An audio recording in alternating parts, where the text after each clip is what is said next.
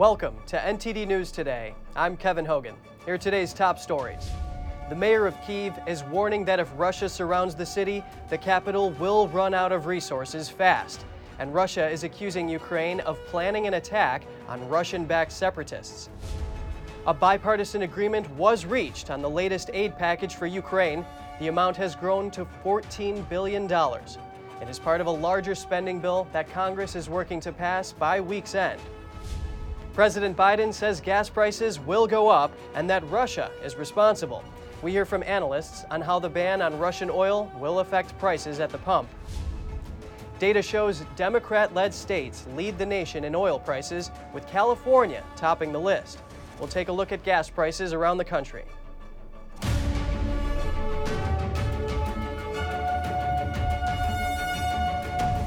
Shelling and evacuation efforts are still underway in Ukraine. So far, the route out of Sumy on the Russian border is the only one that's been used. That's according to AP. A Ukrainian official said 5,000 people were evacuated Tuesday. NTD's Jessica Beatty has the latest updates on the Russia Ukraine conflict. Russia still shelling Ukrainian cities. This map shows Russian troops pushing towards Kharkiv in the northeast and Ukraine's capital, Kiev, in the north. Kiev's mayor says if Russia encircles the city, resources would run out fast. Kiev right now have uh, resources for, I guess, for week or maybe two weeks. Uh, if if Russian make a circle around the Kiev. Hello, this is Over in Kharkiv, footage shows Kharkiv, heavy Ukraine. damage to a housing complex near a military school. Right Kharkiv resident Maria Avdeeva filmed it Tuesday and posted it on social media. Apparently, there is no heating, uh, no electricity, nothing in the nearby houses because of this bombardment. Uh, and I don't know when people will be able to return here. Russian airstrikes also hit Sumy overnight. Local officials say 21 civilians were killed, including two children. Ukrainian President Volodymyr Zelensky Wednesday again called on the international community to impose a no fly zone over Ukraine. If you do not close the sky, you would also be responsible for this catastrophe. So far, NATO leaders have rejected imposing a no fly zone. Senator Marco Rubio told ABC earlier that a no fly zone would mean shooting down Russian aircraft. He said that would start World War III. So far, over 2 million Ukrainian refugees have fled to neighboring countries, including Russia. And Ukraine's trying to evacuate civilians from hard hit areas. A humanitarian corridor in Sumy was up and running Wednesday for the second day in a row. Hundreds of people were saved. The humanitarian cargo was delivered, but that's only 1% of what needs to be done. Meanwhile, Russia said Wednesday it obtained secret documents proving that Ukraine planned a March attack on Russian backed separatists in eastern Ukraine. And Russia demanded that the United States explain alleged U.S. backed biolabs in Ukraine. They allegedly involved deadly pathogens. Ukraine denies the allegations, and a Pentagon spokesman called it absurd. Jessica Beatty, NTD News. Ukraine's Chernobyl nuclear power plant, seized by Russian forces, has lost power. Today, the International Energy Agency tweeted that it has been informed by Ukraine of the power loss, but sees no critical impact on the plant's safety. The IAEA announcement comes after Ukrainian security and intelligence officials warned of a possible radiation leak. Ukraine's foreign minister said reserve diesel generators only have a 48 hour capacity to power the plant. After that, cooling systems will stop and make radiation leaks imminent. Ukrainian officials are calling on the international community to demand a ceasefire from Russia so workers can restore power. Some drone enthusiasts are forming a volunteer drone force to help their country track Russian forces. Off the shelf consumer drones aren't much use as weapons, but they can be powerful reconnaissance tools. Let's take a look. In a Facebook post last week, the Ukrainian military called for citizens to donate hobby drones and to volunteer as experienced pilots to operate them. The owner of a retail store selling consumer drones in Kiev says his entire stock of some 300 drones has been dispersed for the cause. we supplied every day around 100 drones and that charity they supply to uh, end users is civilian users military users those drones and everybody st- started to use these drones to find some enemies in our country, and uh, it's helpful. And I know many examples when it saved uh, life of our Ukrainian people. Civilian drone enthusiasts have been using the aerial cameras to track Russian convoys and then relay the images and GPS coordinates to Ukrainian troops. Some of the machines have night vision and heat sensors, but using them in the current war comes with risk. It's scary to use a drone when uh, you, you know in Ukraine right now because it's a huge risk for your life that you will be detected and destroyed by them. So you have to follow some rules to avoid to be detected. Small civilian drones will likely become more important in a protracted war. A military expert says he expects Ukrainian civilians to start using drones in ways other than aerial photos and videos. The final thing that we haven't seen yet, but we can expect it'll happen, is the same way that small civilian drones were used in wars like uh, Iraq jury rig arming them, basically taking the small drone and mounting some kind of weapon on it. Meanwhile, in the Czech Republic, a group called the Memory of Nations is donating two dozen drones along with other protective gear to Ukrainians defending their country. The U.S. rejected a surprise offer from its NATO ally Poland on Tuesday. The offer was to transfer fighter jets to an American base in Germany in the hopes of bolstering Ukraine's Air Force. Washington turned down Poland's foreign ministry after it had announced it was ready to deploy its MiG 29 jets to Ramstein Air Base in Germany and put them at the disposal of the United States. Warsaw also urged other members of the NATO alliance to do the same. Victoria Nuland, a top U.S. diplomat, said the Polish proposal caught Washington by surprise. She told the Senate Foreign Relations Committee, quote, to my knowledge, it wasn't pre consulted with us that they planned to give these planes to us. The U.S. has sought to speed weapons deliveries to Ukraine, but the Pentagon said flying NATO combat aircraft into the war zone raises serious concerns for the entire alliance. That's what Pentagon spokesperson John Kirby said on Tuesday.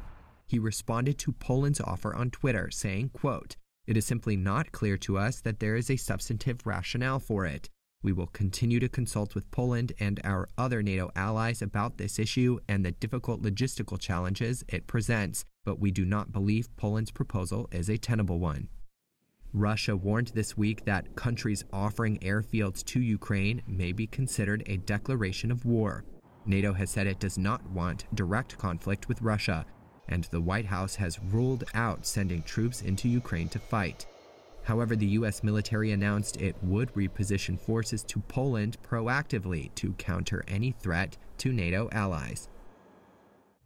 Both parties in Congress have agreed on an aid package for Ukraine. It's part of a larger government spending bill that lawmakers are pressing to pass within the week. Here are the details. The U.S. Congress has agreed on an aid package for Ukraine and its Eastern European allies. Senate Minority Leader Mitch McConnell says the new figure now totals around $14 billion.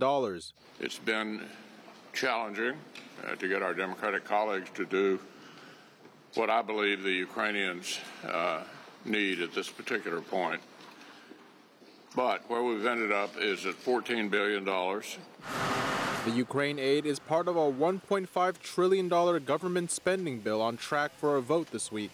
McConnell says the measure would provide loan guarantees for NATO allies, including Poland, for purchases of U.S. aircraft to replace warplanes they are sending to Ukraine. He also accused Democrats of being too slow with assistance. It's been like pulling teeth uh, to get out of House Democrats what the Ukrainians obviously need at this particular time. Um, and we've been slow. Democrats say time was needed to bring along European allies that rely heavily on Russian energy sources. Senate Leader Chuck Schumer said Republicans and Democrats are very close to finalizing the agreement. The omnibus comes at a crucial moment. With the war in Europe and the return to normal after the pandemic, we have to confront challenges that we haven't seen in a very long time. The events in Ukraine have necessitated action and we need to get this done and get it done very fast. Overall spending would boost defense and domestic spending from last year's levels, though exact numbers are not yet available. Senator John Thune said Republicans are satisfied with the boost for the military. Lawmakers will need to approve the new package by week's end. Otherwise, they will have to pass another short term bill to prevent a federal shutdown. Following the U.S. ban on Russian oil imports, President Biden says gas prices will go up. We hear from analysts with a range of perspectives on how that ban will affect your time at the pump. Biden was asked about gas prices during his Tuesday trip to Fort Worth, Texas. Gonna go up. Can't do much right now. Russia's responsible. Gas prices are already at historical highs, and on Tuesday, the U.S. announced a ban on Russian oil imports to punish Russia further for invading Ukraine. White House Press Secretary Jen Psaki called the hike a Putin spike at the pump, not one caused by sanctions. Gas in the U.S. costs $4.17 per gallon on average, and analysts believes the ban will make a real impact. That's because he says oil is priced globally, so when Russian oil is banned, that will affect global oil markets. And if they have an impact on the global oil markets, they're going to have an impact on gas prices here at home. So it may not be a, a large amount physically, but from a practical point of view, it, it makes a huge difference in terms of prices. Russian oil accounted for about 1% of U.S. supply overall last year. But another analyst says the U.S. can easily adjust for the loss of Russian oil imports. Those imports total 672,000 barrels a day of both crude and refined oil products. Here in the United States, I mean, we, we imported 200,000 barrels a day.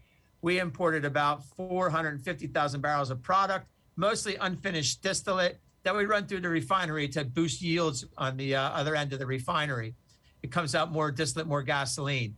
Uh, we don't really need those 200 barrels. We don't need those 450,000 barrels. So we can definitely exist without that. It's a, it's a, it's a spit in the bucket. Oil industry company Shell made a purchase of Russian crude on March 4th. It drew criticism for the move. Then it said it would stop all spot purchases from Russia. Oil prices rose over 30% after Russia's invasion of Ukraine and the sanctions that followed. Now, analysts in a consulting company in Oslo say the import bans could cause the global price to reach $200 per barrel. The Ukrainian war has spiked U.S. gas prices to unprecedented levels, but which states are the highest? Let's take a look. Skyrocketing gas prices are adding to the financial load on families nationwide. But the situation in blue states could be even tougher. According to data collected by GasBuddy, gas prices in the Democrat led states are by far the highest in the country. These include Washington, Nevada, and Oregon on the Pacific coast, and further east, Illinois, Pennsylvania, and New York. Among them, California leads the pack. The average price of unleaded gas is nearing 5.57 a gallon. The lowest prices are in Kansas and Oklahoma, both with an average price below $3.80 a gallon. Other states like Missouri and Arkansas are also under $3.90 a gallon. In a State of the Union address, President Biden said he plans to release 30 million barrels of oil from his strategic petroleum reserve, but that's done little to cushion the blow. The national average oil price is now nearing 4.30 a gallon, breaking the record set during the 2008 recession. Republicans have called for expanding domestic oil production, while Democrats favor a pause in the federal gas tax. And Biden says he's considering all options for lowering gas prices. Meanwhile, membership only warehouses, Costco and Walmart Sam's Club, are now vying to dominate the gas business. A Sam's Club in Maryland is currently averaging $4 for unleaded, for one Costco location, that amount is $3.98 per gallon. Statewide, Maryland is now averaging $4.24 a gallon. The Venezuelan regime has freed two jailed Americans as it seeks to improve relations with the Biden administration. One of them is an oil executive who was imprisoned for more than four years. Gustavo Cardenas was released following a secret weekend visit to Venezuela by senior Biden administration officials. It was the first White House trip to the country in more than two decades. Also freed was Jorge Fernandez. He was arrested last year on what the White House described as spurious charges. President Biden said in a statement that the men are fathers who lost precious time with their children and everyone they love. The release came hours after Venezuelan leader Nicolas Maduro signaled an interest in improving relations. Cardenas and five other executives of Houston based Citgo were detained in Venezuela in 2017. They were led away by masked security agents while at a meeting in Caracas. Citgo is a subsidiary of Venezuela's state owned oil giant. The West has imposed immense financial pressure on Russia for invading Ukraine.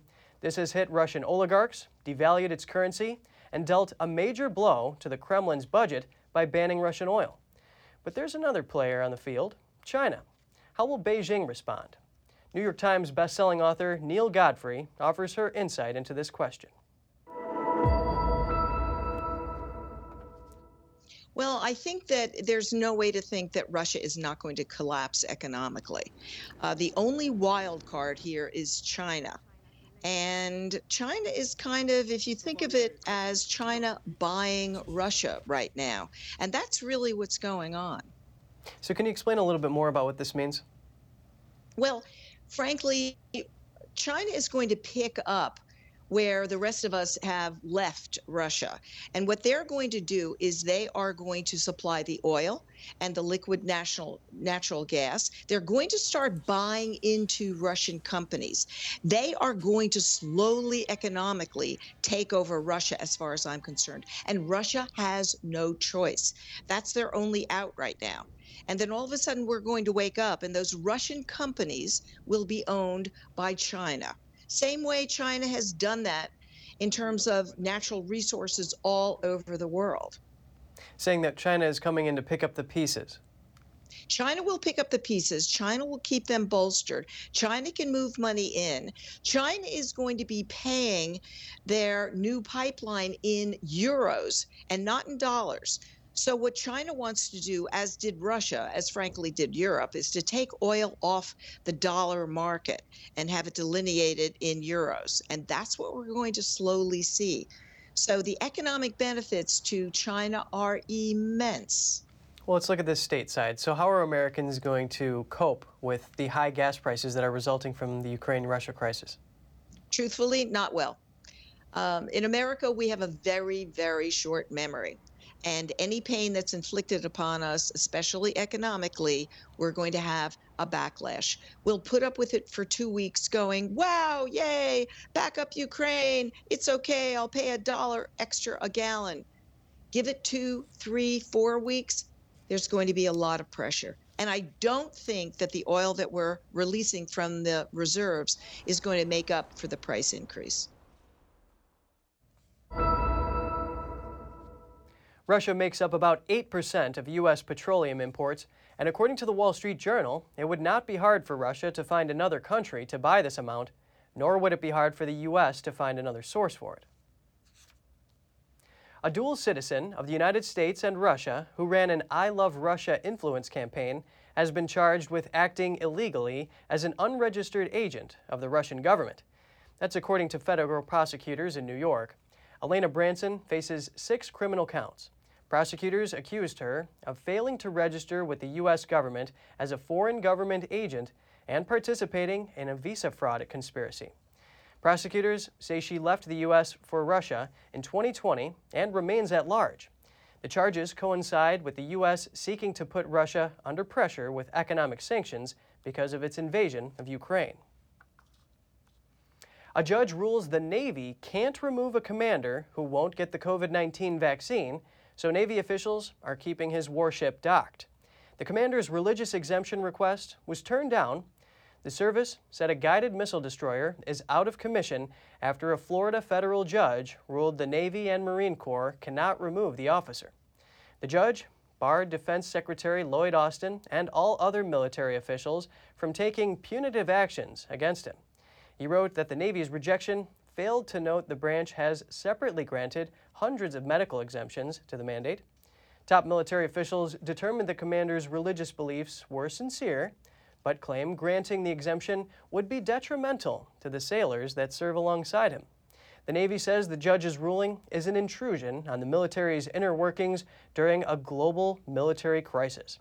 But the judge accuses the Defense Department of trying to use the frightening scenario of a dire national emergency to justify their position. The post office is in for a massive overhaul. The Senate voted in a 79 to 19 bipartisan decision to approve the Postal Service Reform Act. It removes two large hurdles to the post office's finances. First, it requires postal employees to enroll in Medicare as soon as they are eligible. Second, it drops a mandate that requires the agency to cover its health care costs years in advance. The House Oversight Committee says these measures will save the USPS nearly $50 billion over the next decade. Some experts are warning the benefits are strictly financial and may not result in better service for customers. The good news the U.S. has a record number of job openings. In January, there were 11.3 million open jobs. The bad news there aren't enough workers. That's the latest from the Bureau of Labor Statistics. And get this 4.3 million people quit at the start of the year looking for better pay as gas and grocery prices rose. The California Air Resources Board is planning to significantly increase electric vehicle requirements by 2030. This as the state moves to phase out the sale of gasoline powered light duty vehicles by 2035 in a draft document, the California regulator previously said it aimed to reach 61% zero emissions electric vehicle sales by 2030. However, this came under criticism from environmental groups.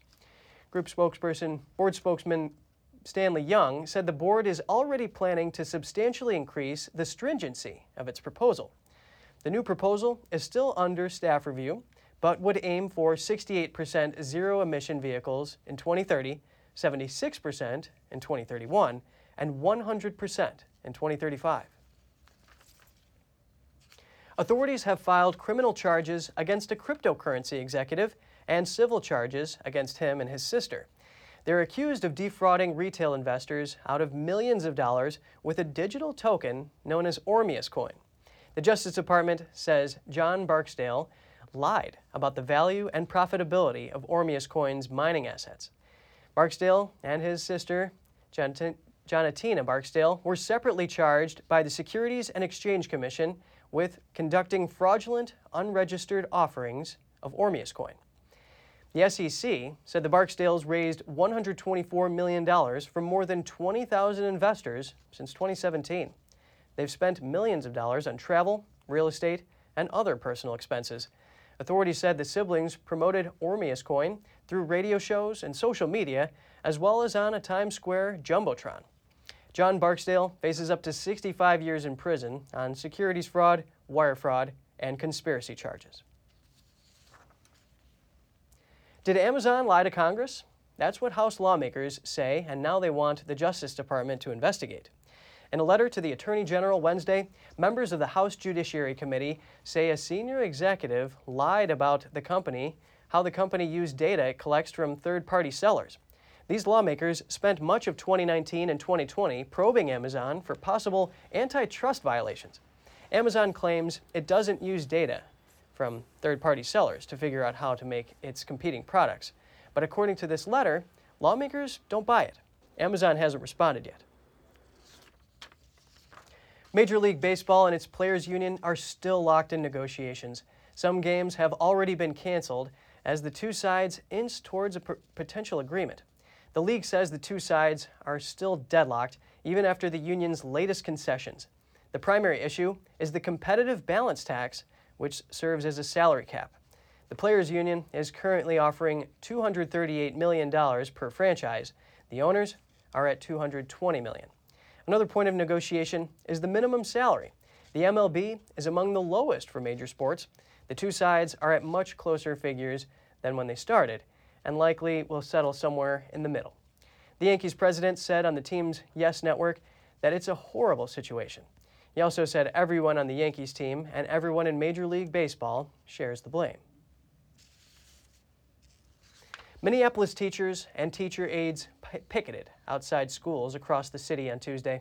This was the first day of a strike after their unions failed to reach an agreement with the state's largest district on a new labor contract. Hundreds of teachers marched in front of schools across the city. They waved picket signs and chanted slogans as passing motorists honked horns. The work stoppage led Minneapolis public schools to cancel classes for 31,000 students on Tuesday. This was three weeks after unions representing the city's 4,500 teachers and education support professionals authorized the job action. Issues dividing the two sides include teacher aide salaries and the union's demands for smaller class sizes and better mental health support for students. The district said in a statement that it would remain at the bargaining table in hopes of reducing the impact of the strike. It will also provide packaged meals to students at schools starting on Wednesday, although classes are canceled indefinitely. Millions of genetically modified mosquitoes are set to be released in California and Florida in an effort to reduce the number of real, disease carrying invasive mosquitoes. The Environmental Protection Agency approved use of the genetically engineered insects in pilot projects. The mosquitoes were made by a UK based biotechnology firm, Oxitec. It's funded by the Bill and Melinda Gates Foundation. Oxitec says its technology is proven to control disease transmitting mosquitoes. The company's new technology consists of genetically modified male mosquitoes that will be released into the wild to mate with females. In mating, they will pass on a lethal gene that will effectively ensure their offspring die before reaching maturity. The upcoming release of the modified insects will be the largest release in world history. But critics are concerned about the impacts of genetically altered mosquitoes on public health and the environment. They have said the results are unknown and could create unforeseen problems. Still to come, a high school boy shines on the musical stage after losing a leg to cancer. He inspires the audience with his resilient and upbeat spirit. All that and more after the short break.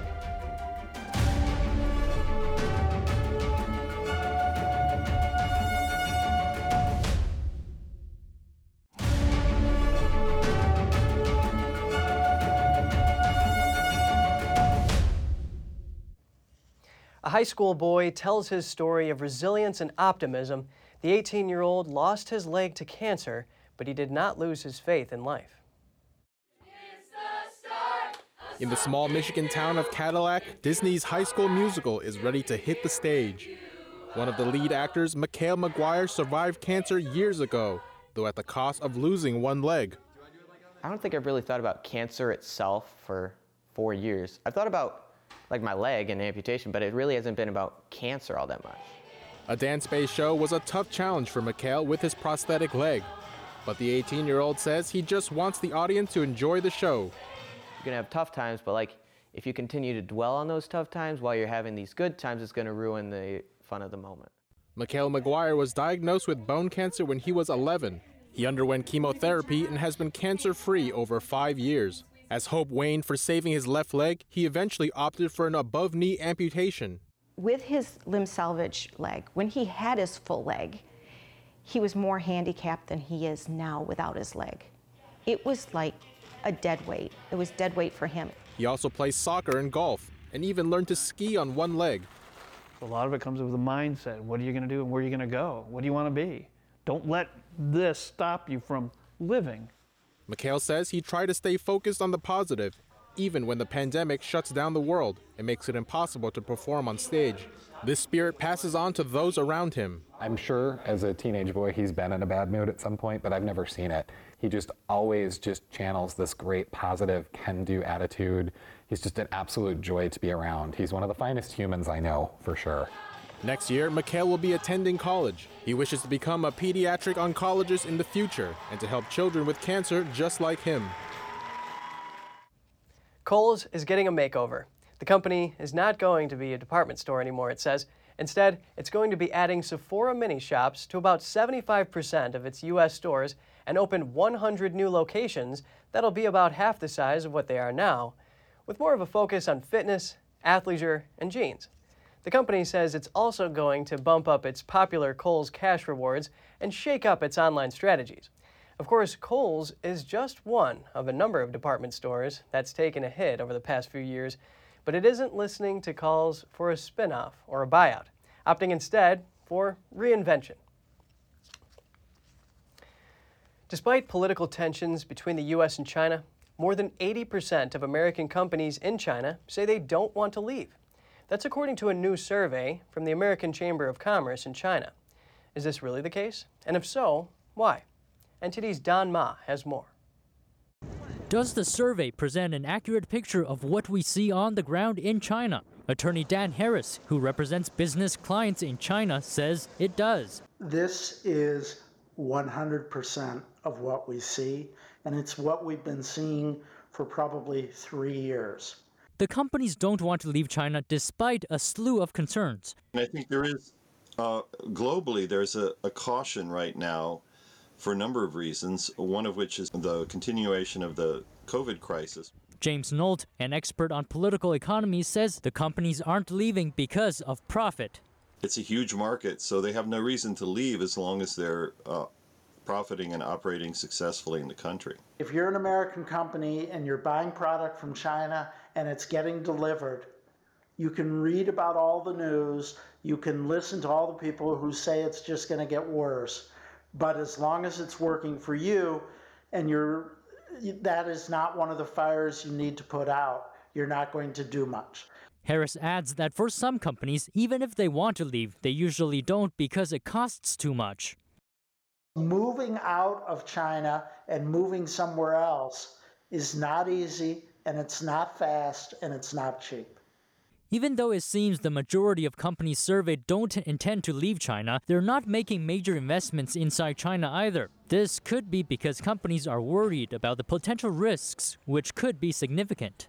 This is the kind of advice we give our clients. Figure out how to best minimize their footprint and to be in a position where when things get really bad, your losses are less. Um, I think what's happened in Russia is incredibly instructive. More than a third of those surveyed said they would actually reduce investment in China due to an uncertain policy environment in the country. Don Ma, NTD News. Over 20 Chinese provinces and municipalities have reported COVID 19 cases this month, but Beijing is still holding firm to its zero cases policy using mass testing and strict quarantine rules to try and stomp out the spread. Here's NTD's Tiffany Meier with China in Focus for more details. The Chinese Communist Party or CCP virus is making the rounds across China. According to official data, 24 provinces or municipalities in the country have reported confirmed cases this month. Beijing has held firm to its so called zero case policy. It seeks to completely eradicate all CCP virus cases through mass testing its residents to quickly detect new infections and stringent lockdown measures to halt the spread. The policy differs from most other nations, which have largely adopted to living with the virus in low numbers. On Monday, China reported just over 300 cases, though NTD cannot independently verify that figure due to the Chinese regime's tight control over what information is released and its history of underreporting virus cases.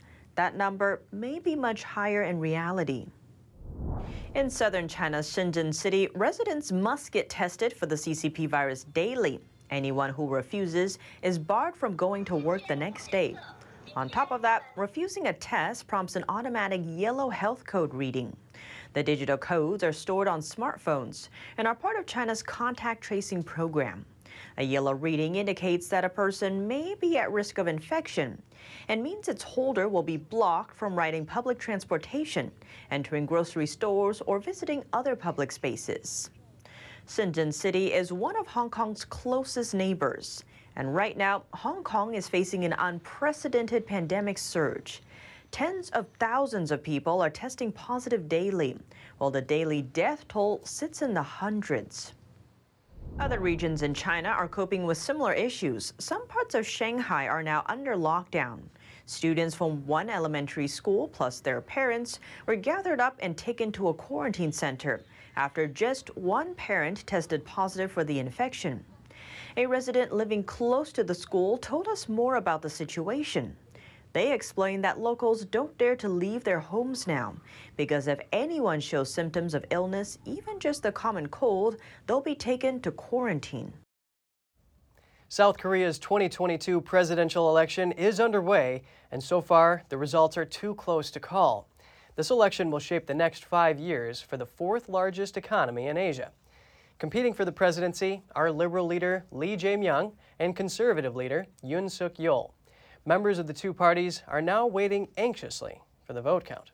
Among the country's 44 million eligible voters, more than 76% have cast ballots. Exit polls show the race running neck and neck toward the end of voting. And two polls even point to different winners. A local broadcaster's poll result has Lee with just over 48% against Yoon's 47.7%. Yet another poll conducted by three network TV stations suggests the opposite. It shows Yoon wins over Lee by a narrow margin. Election officials said earlier that the vote count could take longer than usual because of the extended voting period for COVID 19 patients. The country's next president will face increasing challenges. That includes deepening inequality, a rock bottom birth rate, soaring housing prices, and the aftermath of the country's worst wave of the pandemic. Just ahead, an eight year old war victim gets treated at a Ukrainian hospital after a shell explodes in his home. He is the most seriously injured of his family members. A pianist seeks to use music to help Ukrainians find peace. He's playing piano for people fleeing the war zone. Find out more here on NTD News.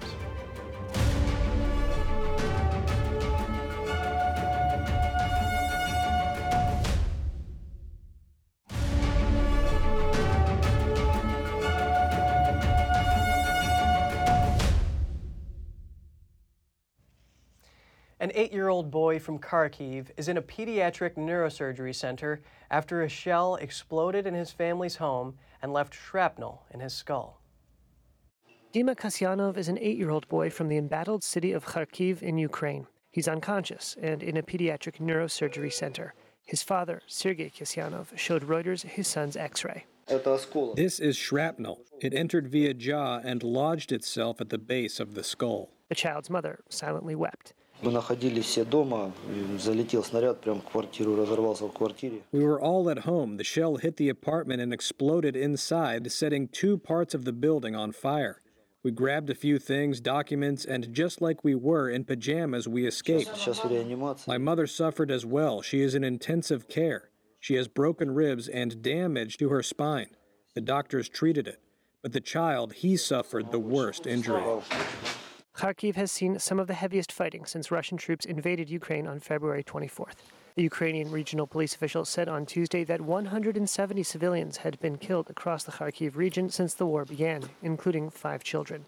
Russia denies targeting civilians and said its forces are engaged in a, quote, special military operation. None of that makes sense to Dima's father. All there is in our part of town are some private businesses and two hospitals nearby. No military warehouses, military establishments, units, nothing. Just some orchards, summer houses. This hospital treats the youngest and most defenseless victims of the fighting. A doctor leans over to ask a child, who he calls Little Vova, how he's doing. I'm fine, he replies faintly. Medics said he was hit in the head by a bullet during fighting in the first few days of Russia's attack on Ukraine, one of several children brought into the hospital to be treated for shrapnel and bullet wounds. Alexander Dikhnovsky, the doctor who heads the center, said the unit had operated on four children with war wounds so far. Sadly, one little girl died yesterday. She was admitted on the first night of the aggression and invasion of our country. In the surgery theater, a Reuters reporter heard the rumble of a distant explosion. One of the nurses explained that was just part of the job now. More than 1.5 million Ukrainian refugees flee their war torn country. We'll take a look at the major humanitarian efforts in place to help them. If you look behind me right now, you can see all the people just coming in, right? It just doesn't stop flowing. It's nighttime here. It'll keep like this all night long. On Ukraine's border with Poland, Michael Capone is watching the steady flow of refugees. The founder of the Miami based Global Empowerment Mission, or GEM, has been in Medyka, Poland for more than a week now, providing aid to refugees. This is Cecilia and Saeed. They're here with us, and they basically walked over. It took them three days to get here. The Global Empowerment Team says they are the first friendly faces these Ukrainian refugees see once they cross over. On site, GEM provides warm tea, snacks, medical supplies, and other essentials. Lots of hygiene kits, uh, probably 20,000 sleeping bags. We filled a truck yesterday with uh, undergarments for uh, people because it's freezing, um, all kinds of warm things.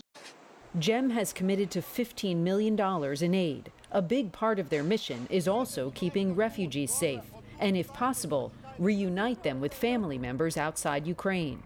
So, this is Nadia, right? She's basically in our car. We're basically getting her out of here. She just walked all this way from Kiev, and this is her cat that she had with her. Oh, you're beautiful. Michael says Nadia walked for four days carrying her cat his team got her a hotel and were hoping to reunite her with family elsewhere. GEM is in partnership with TV personality Bethenny Frankel, but GEM also has help from people on the inside.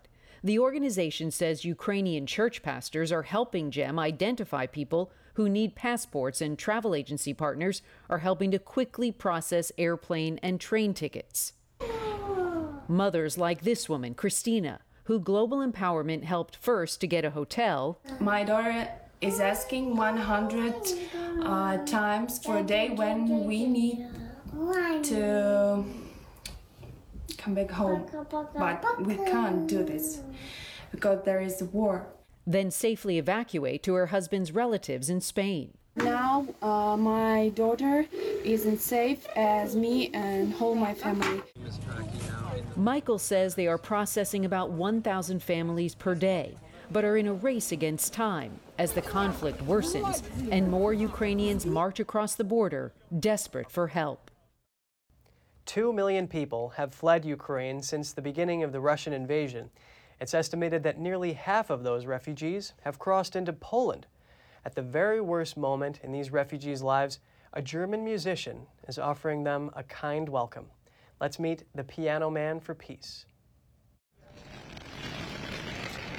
As the world's newest war refugees step into Poland from Ukraine, they arrive to an unexpected sound.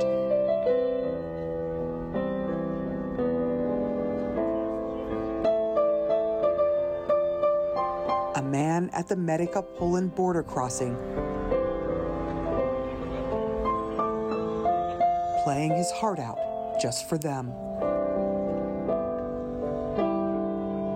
I'm just trying to welcome all the refugees, and I know that all those people they hear bombing, guns shooting, uh, cannons, and whatever. Davide Martello traveled from Germany. The piece is starting right here. A piano man for peace. I have a trailer, and I just drove like 17 hours straight. I turned the music very loud so they can hear me everywhere. That is my purpose.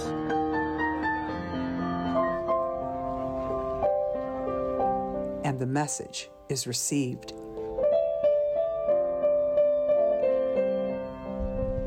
This is another stop on the Piano Man's Peace Tour.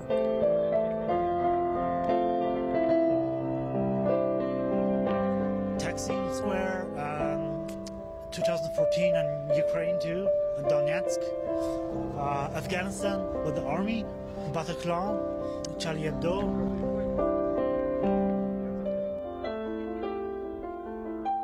His next stop, Lviv, Ukraine.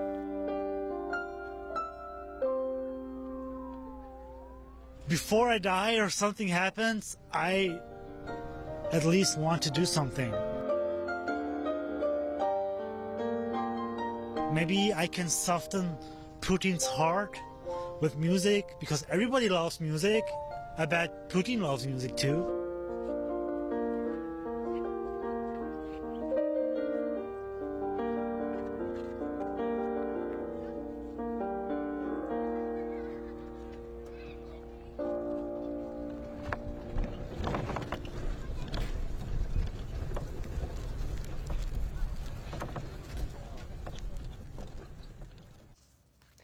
Cake artist in India's western Pune city has entered the World Book of Records London for making a gigantic Milan cathedral shaped vegan cake.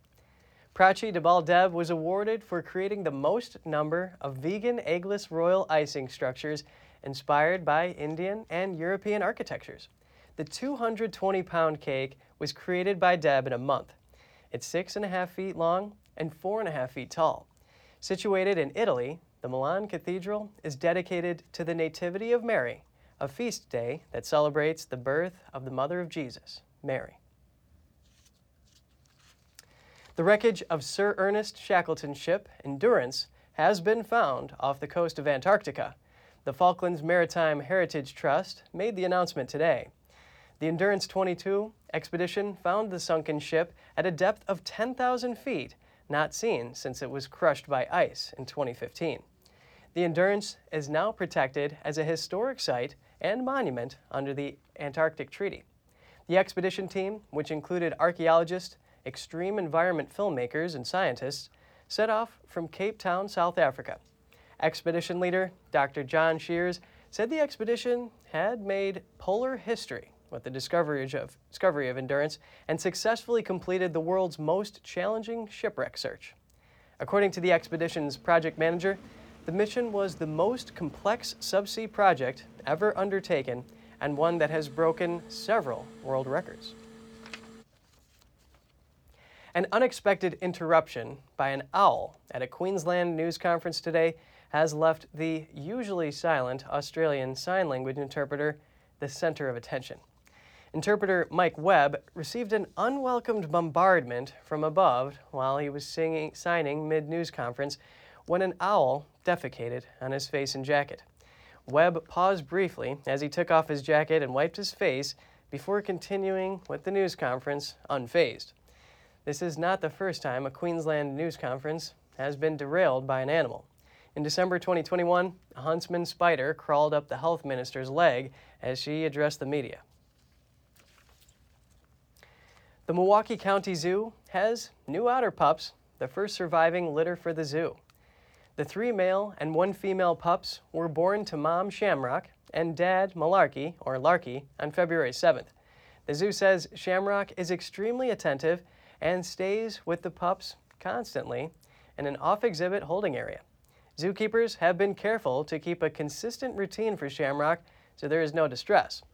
The zoo says the pups appear to be healthy and developing well. The pups will remain off exhibit for the next few months. They do not have names yet. Thank you for joining us. Until next time, I'm Kevin Hogan, NTD News, New York City.